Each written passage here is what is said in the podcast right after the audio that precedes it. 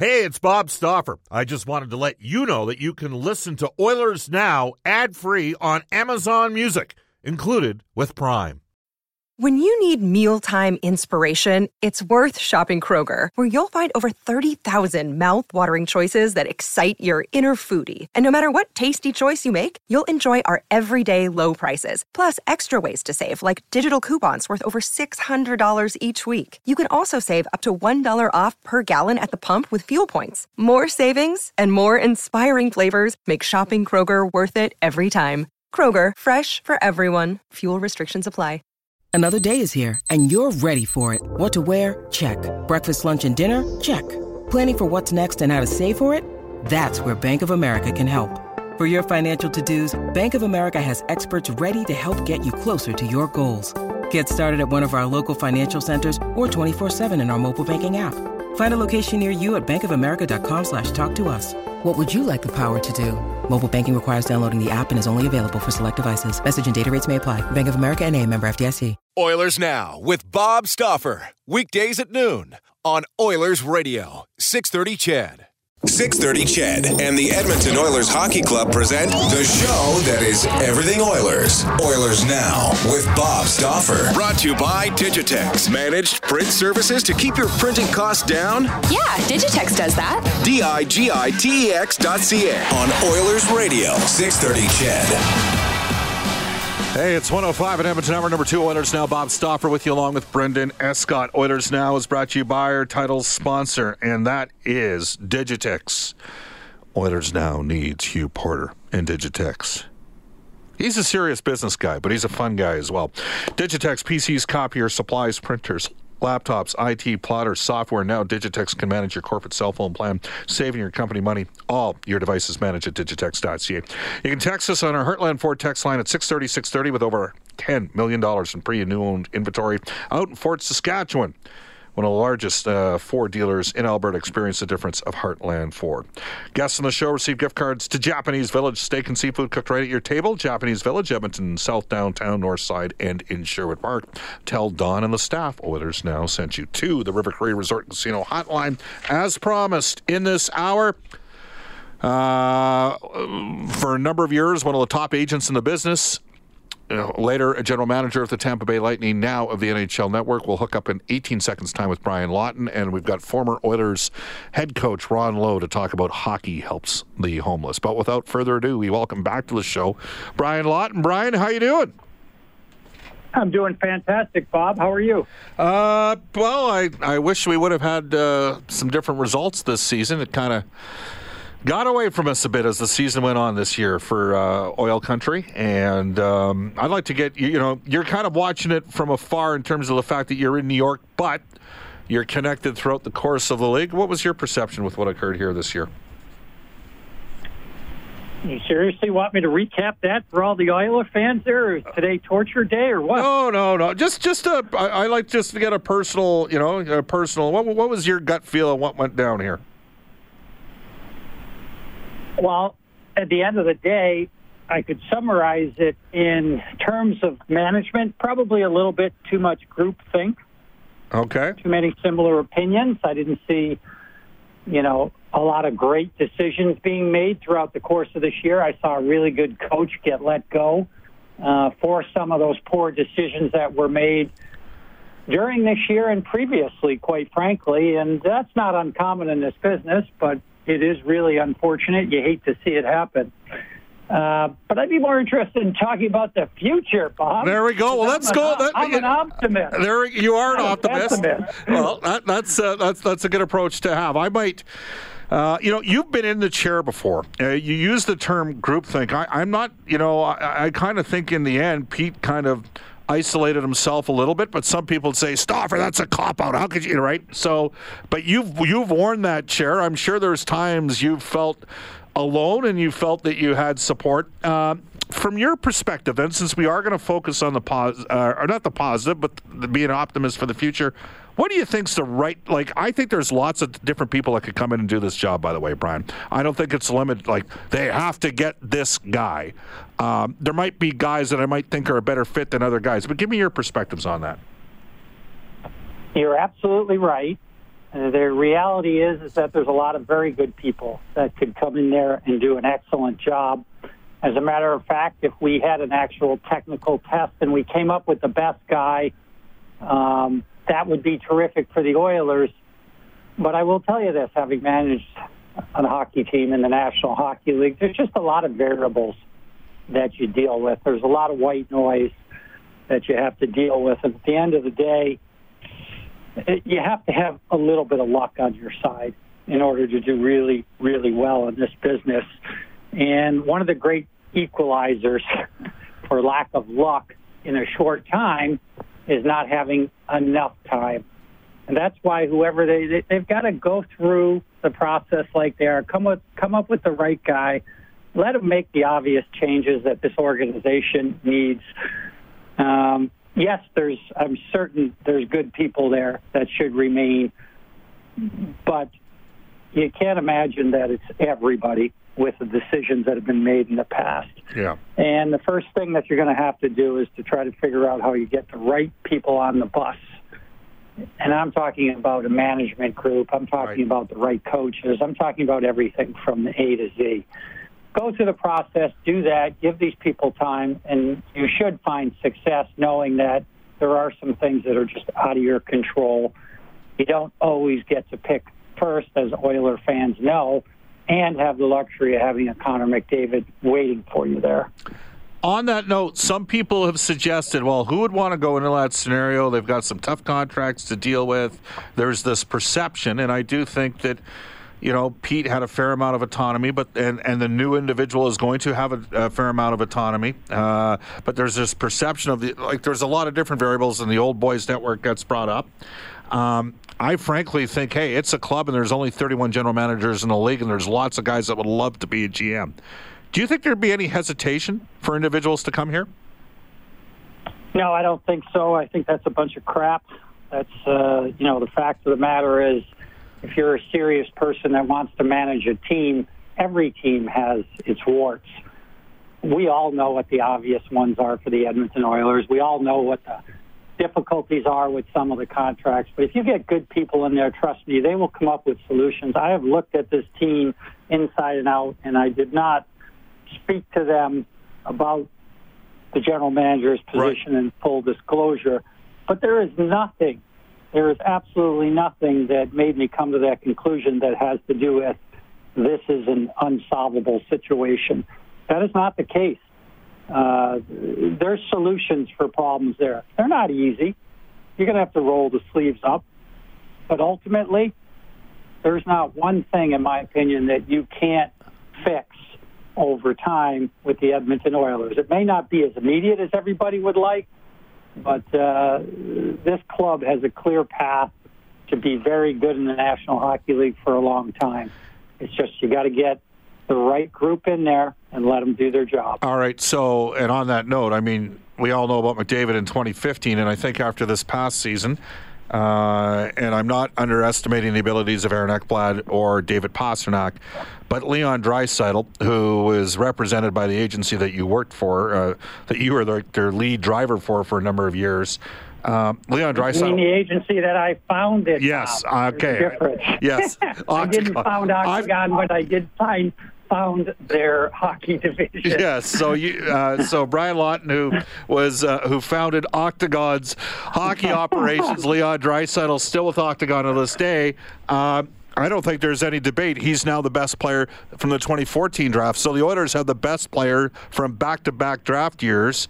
And they're two of the top four scorers in the entire National Hockey League. That is a good place to start from. Most people would suggest if you were hungry to uh, you know, move along in your career, that might be two intriguing players that you've got under contract uh, for, in the case of Draisaitl, a lot the next six years, and the case of McDavid for the next seven. That's not a bad starting place, is it? No, it isn't. It gives you a lot of options, and that's all you want to have when you're managing a club is some flexibility to do different things, just like coaches. They don't want a roster of all the same players. They want to have options to move people around to put pressure on in certain points. Uh, believe me, there's a lot of people that would be licking their chops for an opportunity to take over a club like the Oilers. And, and when you have two incredible pieces like McDavid and Draisaitl, and they've got other pieces too.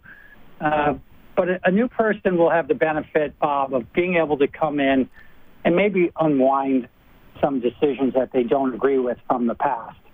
I know Peter takes a lot of grief. Peter Chiarelli is a very smart guy in a very small sample of less than a few years.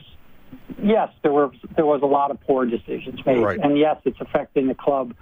But yes, it can also be undone, and they can be put back on the right track. Well, here's an illustration, okay, with Chiarelli. So, uh, criticized for pro player procurement, right? Okay, fair enough. Lost too many trades. That's what most of the fans will say. He was criticized when Leon Draisaitl was signed to an eight-year extension at 8.5 million. Brian, that contract is looking pretty good. So I would say that's a huge check mark in Chiarelli's uh, arsenal. And the other thing, uh, speaking of arsenal, is the Oilers have built up a bit of a war chest from a developmental perspective of young puck moving defensemen. And, you know, they got a chance there to change the complexion and their makeup of the D. So it's not, you know, just like Craig MacTavish. I mean, MacTavish drafted Nurse and Draisaitl. Those are two players that I would say, along with McDavid, are the long term core of the team. So for all the criticism about, say, the decision on Jeff Petry or not signing Erik Gustafsson, there's always checks and balances and, and checks in, in support of these guys as well, aren't there? There absolutely are, and, and I absolutely agree with what you're saying. However, I will tell you when you're managing a club, there's just a certain amount of grief that you know comes with it. uh, that's just the way it is. We drafted Victor Hedman in Tampa, and everybody said we're a bunch of idiots. How could we not take Matt Duchene or Vander Kane or Brayden Schenn? Uh, it just comes with the job. You don't worry about it. If that stuff bothers you, you shouldn't want to work with a club because there is a lot of that that goes on, and all the answers don't always materialize in a time frame that allows you to be judged fairly. Uh, Peter knew that. I doubt that, that that stuff bothers him. He did do some good things for the Edmonton Oilers, but people don't really want to talk about it because it's uh, it's funner for most fans to be negative, or for a lot of people. And not everybody is a pessimist, but you better be an optimist if you want to run a club, and you better have a really thick skin because there are going to be days uh, when you feel as low as you can possibly feel, and yet you have to be undeterred in the mission that you're trying to accomplish when you're running an organization. Well, it's interesting because you and Peter do have something in common. Now, you were at a different level than Pete. Uh, I- but, uh, and, and I'm just trying to think, was Peter actually with your firm at one stage as an agent in a, in a support role, or was it with a different? I'm trying to think of who he worked with in the agency business. He worked with Larry Kelly, who became part of our firm, but that was years after. And yes, Peter was an was an agent like myself, and Peter was a hockey player like myself. He played at Harvard. He was their captain. Um, you know, he's got a lot of experience in the sport, uh, and he's not an idiot. I know that things went sideways for him in a lot of ways. We could go back and dissect it, uh, and it would be a three-hour show. It, it doesn't matter at this point. It didn't work out. Um, somebody new is going to come in, take over this club. Hopefully, they're going to have a complete autonomy to come in and do what they think is right. First, Bob's got to go through the process Yeah. like he is and, and find the right guy. And like you said earlier in this show, there's more than one really good person out there that could run the club. They'll come up with, with a good person. I, I think more of the problems are systemic in terms of allowing that person to make the decisions that they need to make, uh, going through the organization and validating that people are that are in the right roles have the right characteristics, capabilities, and traits to be successful. It's not easy. It, it takes time, particularly these first 90 days. They are so hectic, it's a joke. You've got so much to do. When I started in Tampa, it was no word of a lie, 15 hours a day, every day for the first 90 days, just to get things in order. That's going to have to happen again here for the Oilers. Very quickly, and we're joined right now by the NHL Network's Brian Bla- uh, Brian Lawton. Brian, do managers that have agent experience are they a different breed than m- the managers that didn't spend time representing players? Um, I don't think you can categorize one. You know, Okay.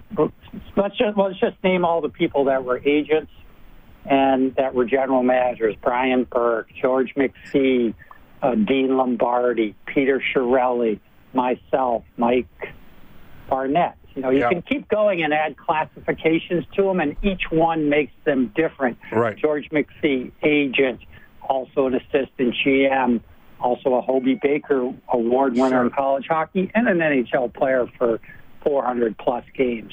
You know, so I don't think you can say that everybody that was an agent is the same, or everybody Fair enough. that was a player is the same.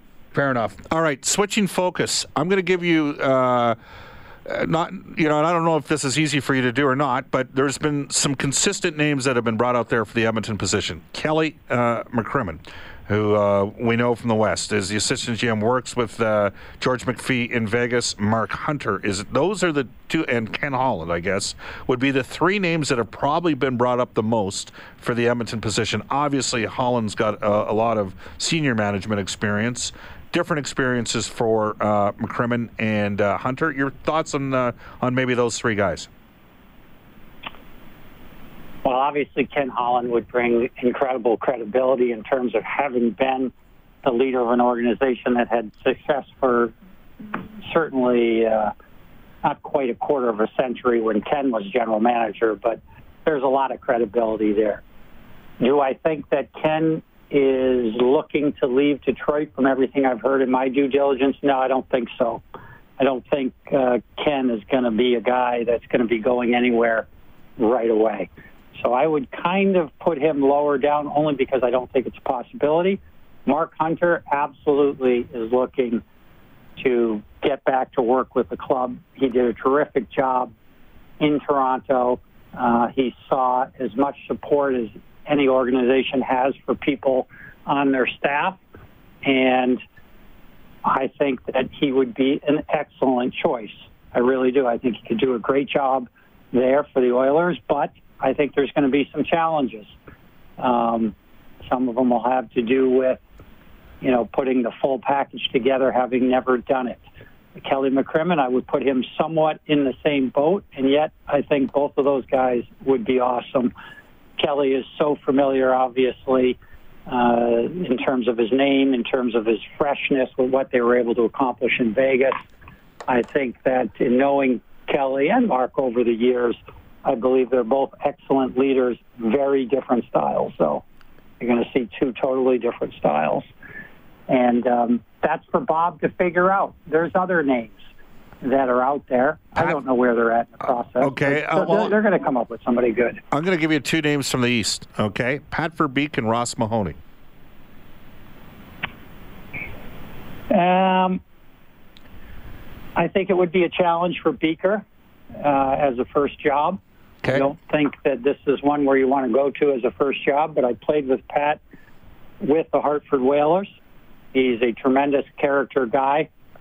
He would have to have somebody with him that would have a lot of credibility, in my opinion, in order for him to be successful. And that's what the, you know, Bob Nicholson and the rest of the people with Edmonton right now need to figure out. How, not only how can we find the right guy, how can we help him to be set up for success? I think it would be difficult for Beaker.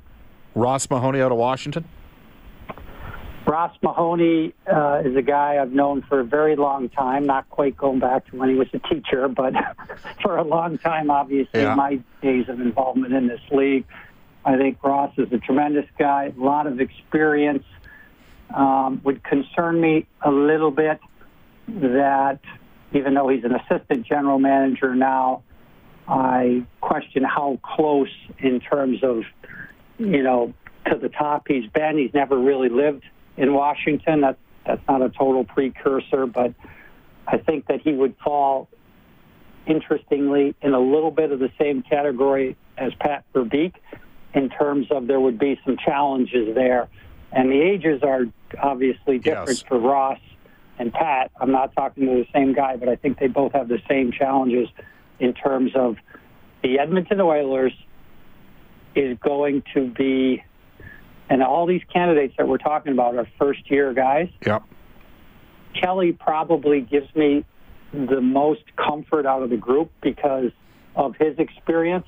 I mean, he was impeccable for 20 plus years. And Brandon, I knew him as an agent. Um, I've certainly continued to know him along the way, and I've always been very impressed. I like Mark's expertise, having worked with the Maple Leafs and his involvement with junior hockey, but it's not going to be easy for a guy that's never been a GM before. That's just a fact of the matter. It doesn't mean you can't hire one but I can tell you that from experience. Uh, one final name for you, just because it's been mentioned from the guys from TSN a bit Sean Burke. Uh, I think Berkeley would be similar to Beeker. Okay. Tough, tough first job. I know Sean. He used to be a client of ours. Uh, he's a world class guy. Uh, again, if they, all of these guys could be successful. Let me be clear with that. But the package of who they bring in, if I were yeah. Bob Nicholson, I'd want to know all that stuff. I wouldn't want it to be a surprise. and then I'd be able to look at these guys and say, yes, this person can do it with this support, with this autonomy. Well, uh, you never really know how it's going to go. Two years ago, Pete Chiarelli, Todd McLellan up for GM and Coach of the Year. Um, we all thought the Oilers were headed a specific direction. It's it's kind of shocking that it, it, didn't work out the way it did. I don't think you and me are surprised for a second that Todd's back coaching in the league. Brian, we we appreciate uh, you know you providing us your perspectives and some clarity on this issue. You've been in that chair. You know what sort of heat comes with that. Uh, we'll touch base down the road, and we'll uh, for sure see you at the draft. Okay, Brian. I appreciate it, Bob. I'm going to add one more name to the mix, and not for your GM job, but whoever becomes a GM I'd be surprised if the right guy to me to come in and coach that team in the future, Dave Tippett. That's all I'm going to say. Thanks, Brian. Appreciate it, Bob. Take care. All right. Well, uh, Tip's had a lot of success over the years. Currently assisting Seattle in the process. It's 126 in Edmonton. That was uh, unsolicited. That might get some people going.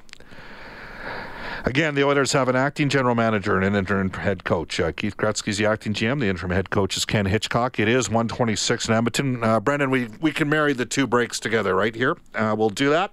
We'll head off to a global news weather traffic update with Eileen Bell. And when we come back, uh, we will hear from Ron Low, former Oilers head coach, about hockey helps the homeless. Oilers Now with Bob Stauffer. Weekdays at noon on Oilers Radio, 630 CHED.